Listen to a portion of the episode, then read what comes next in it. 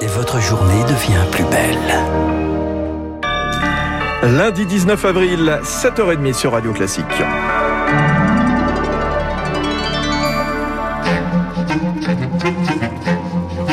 7h30, 9h, la matinale de Radio Classique avec Guillaume Durand.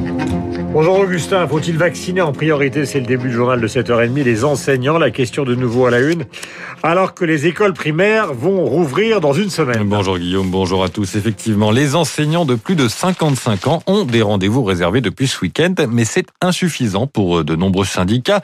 Xavier Bertrand, président de la région de France et candidat à la prochaine présidentielle, a demandé hier une vaccination prioritaire pour tous les emplois exposés au virus. Certaines mairies n'ont pas attendu une éventuelle réponse de la part du gouvernement.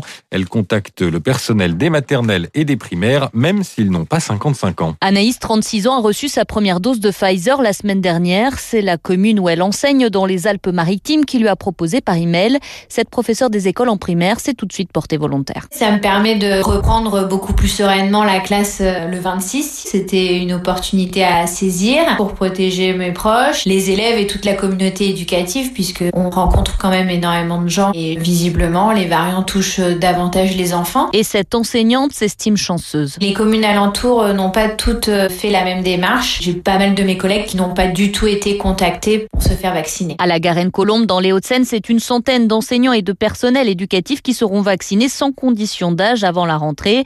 Philippe Juvin, maire de la commune et médecin. Je ne prends pas de dose de vaccin qui irait à d'autres personnes qui font partie des populations cibles, mais j'utilise les résidus des flacons. Quand on arrive à faire une septième dose sur un flacon, soit quand il y a des annulations. Une école, si on considère qu'elle est un foyer de transmission, ce qui est le cas puisqu'on les a fermés pour cela justement, eh bien, il paraît logique de protéger les adultes qui y travaillent. L'objectif, c'est de limiter la propagation du virus dans la commune, explique l'édile, mais aussi d'éviter les fermetures de classes à cause d'enseignants malades. Émilie Vallès, aux États-Unis, la vaccination est ouverte à tous à partir de ce lundi. Une quarantaine est mise en place progressivement cette semaine pour les voyageurs Augustin Lefebvre en provenance.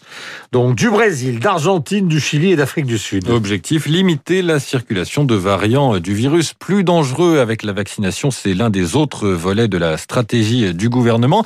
Victoire Fort, à quoi va ressembler cet isolement? A priori, tous les passagers venus du Brésil, d'Argentine, du Chili et d'Afrique du Sud seraient soumis à un arrêté préfectoral individuel leur imposant de s'isoler 10 jours à l'adresse unique qu'ils indiqueront selon les informations du JDD. Police et gendarmerie contrôleront les quarantaines. Ils devront aussi présenter à l'embarquement un test PCR négatif de moins de 36 heures et non plus 72. Ces mesures s'appliqueront de manière progressive, d'abord pour les voyageurs arrivant d'Argentine, du Chili et d'Afrique du Sud, puis à partir de samedi pour les passagers en provenance du Brésil et de la Guyane. Et l'Elysée souhaite coordonner les règles au niveau européen pour éviter qu'un voyageur en provenance de Santiago, par exemple, ne fasse escale en Espagne et passe sous les radars. Victoire Fort et le sujet devrait être débattu demain à Bruxelles. La suite du journal est 7h32 avec euh, donc euh, Augustin Lefebvre, offensive présidentielle sur le régalien. Emmanuel Macron consacre sa journée. Il va partir pour Montpellier à la sécurité du quotidien. Une première prise de parole sur la question après le lancement du Beauvau de la sécurité en février. Déplacement à Montpellier, vous le disiez, avec visite d'un commissariat de quartier populaire en fin de matinée et longue interview dans le Figaro. Je me bats pour le droit à la vie paisible, dit le chef de l'État. Il assure que son objectif de recruter 10 000 policiers et gendarmes supplémentaires d'ici la fin de son mandat l'année prochaine sera tenu. Il promet aussi un débat national sur la consommation de drogue et il va demander une évolution de la loi sur la responsabilité pénale. La semaine dernière, la justice a annoncé qu'elle ne poursuivrait pas le meurtrier de Sarah Halimi, sexagénaire juive tuée à Paris en 2017, car celui-ci était sous l'emprise de stupéfiants au moment des faits. Ce déplacement présidentiel intervient au lendemain du verdict dans le procès en appel de la violence agression, violente agression des policiers de Viry-Châtillon. Emmanuel Macron refuse de commenter une décision de justice, mais redit son émotion dans le Figaro. Cette décision, c'est huit acquittements et cinq condamnations, verdict plus clément qu'en première instance. En 2016, un groupe de jeunes avait attaqué deux voitures de police dans cette ville de l'Essonne, en banlieue parisienne. Vitres brisées et cocktails Molotov lancés sur les agents. Les syndicats ne comprennent pas ce jugement jugement. Alliance appelle à manifester contre cette décision demain devant tous les tribunaux judiciaires de France. Claude Cario, secrétaire régional Alliance dans l'Essonne. C'est une tentative de meurtre. Six ans pour les uns, acquittement pour les autres. C'est vraiment incompréhensible ces peines. Pour certains qui ont, qui ont pris six ans, ils vont être libérés rapidement. Euh, et puis ceux qui, ont, qui, ont, qui auront 18 ans, avec les remises de peine, euh, ça va pas aller loin non plus. Ce sont des individus qui sont intervenus. Ils étaient 19 au nombre de 19. Ils ont pris 45 secondes, donc l'intervention avait été bien préparée. Tout le monde avait son rôle, bien décidé à tenter à la vie de mes collègues. Je rappelle qu'ils ont bloqué les portières euh, pendant qu'ils mettaient le feu à l'intérieur des véhicules. Ils les ont empêchés de sortir. Ils sont tous coupables. Et là, les sanctions, c'est un chèque en blanc pour les délinquants pour qu'ils continuent, pour qu'ils continuent ce genre d'action. Un propos recueilli par Laura Taouchanov, le ministre de l'Intérieur Gérald Darmanin doit recevoir les policiers victimes de l'attaque au courant, dans le courant de la semaine. Une autre prise de position de l'Elysée cette nuit contre le projet d'une Super Ligue de football européenne. C'est l'information de la nuit, effectivement, et ça fait couler déjà beaucoup d'encre. Un projet donc qui a été officialisé à minuit. 12 clubs anglais, italiens et espagnols font sécession. Ils veulent supplanter la Ligue des Champions avec cette compétition privée. Parmi eux, le Real Madrid, le FC Barcelone, Liverpool ou Manchester United.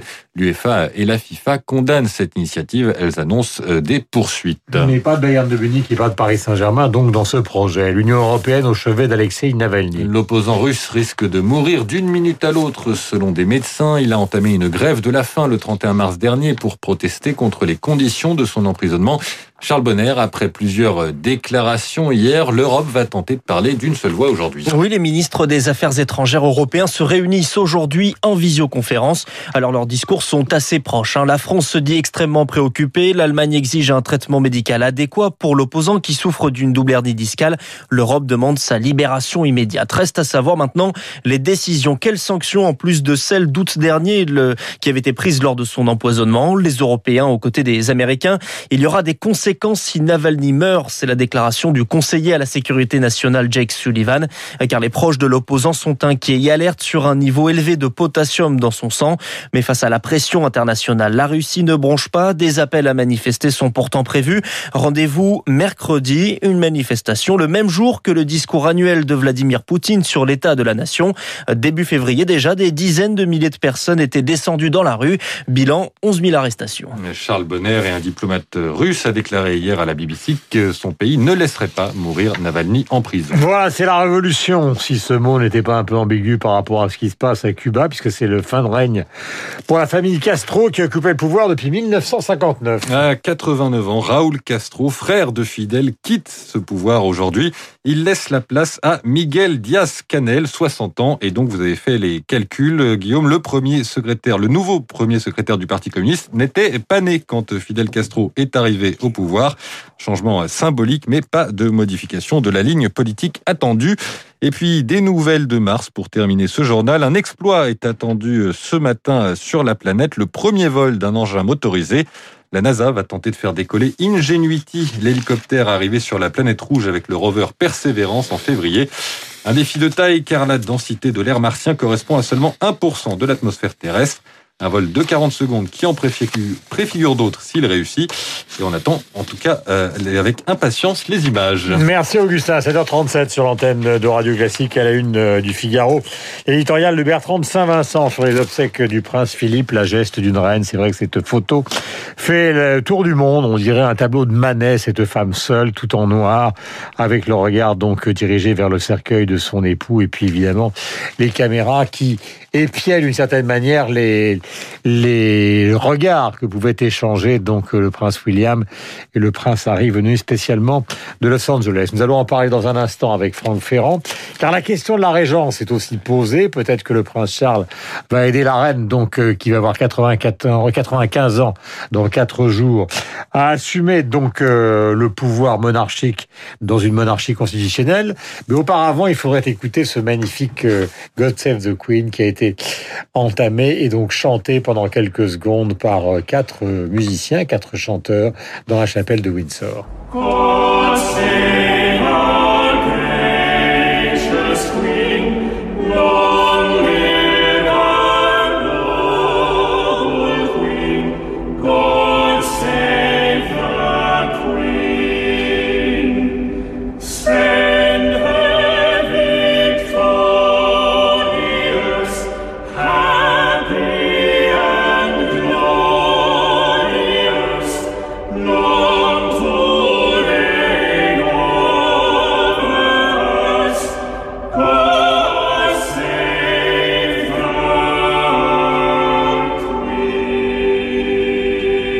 Fascination que la monarchie britannique est- exerce toujours sur le monde, le Commonwealth et, et une partie de ceux qui ont une sympathie donc pour cette famille malgré ses déchirements. Alors commençons par la question politique. Franck Ferrand, bonjour, merci d'être venu Bonjour en direct nous voir sur votre radio, Radio Classique, on vous retrouvera tout à l'heure.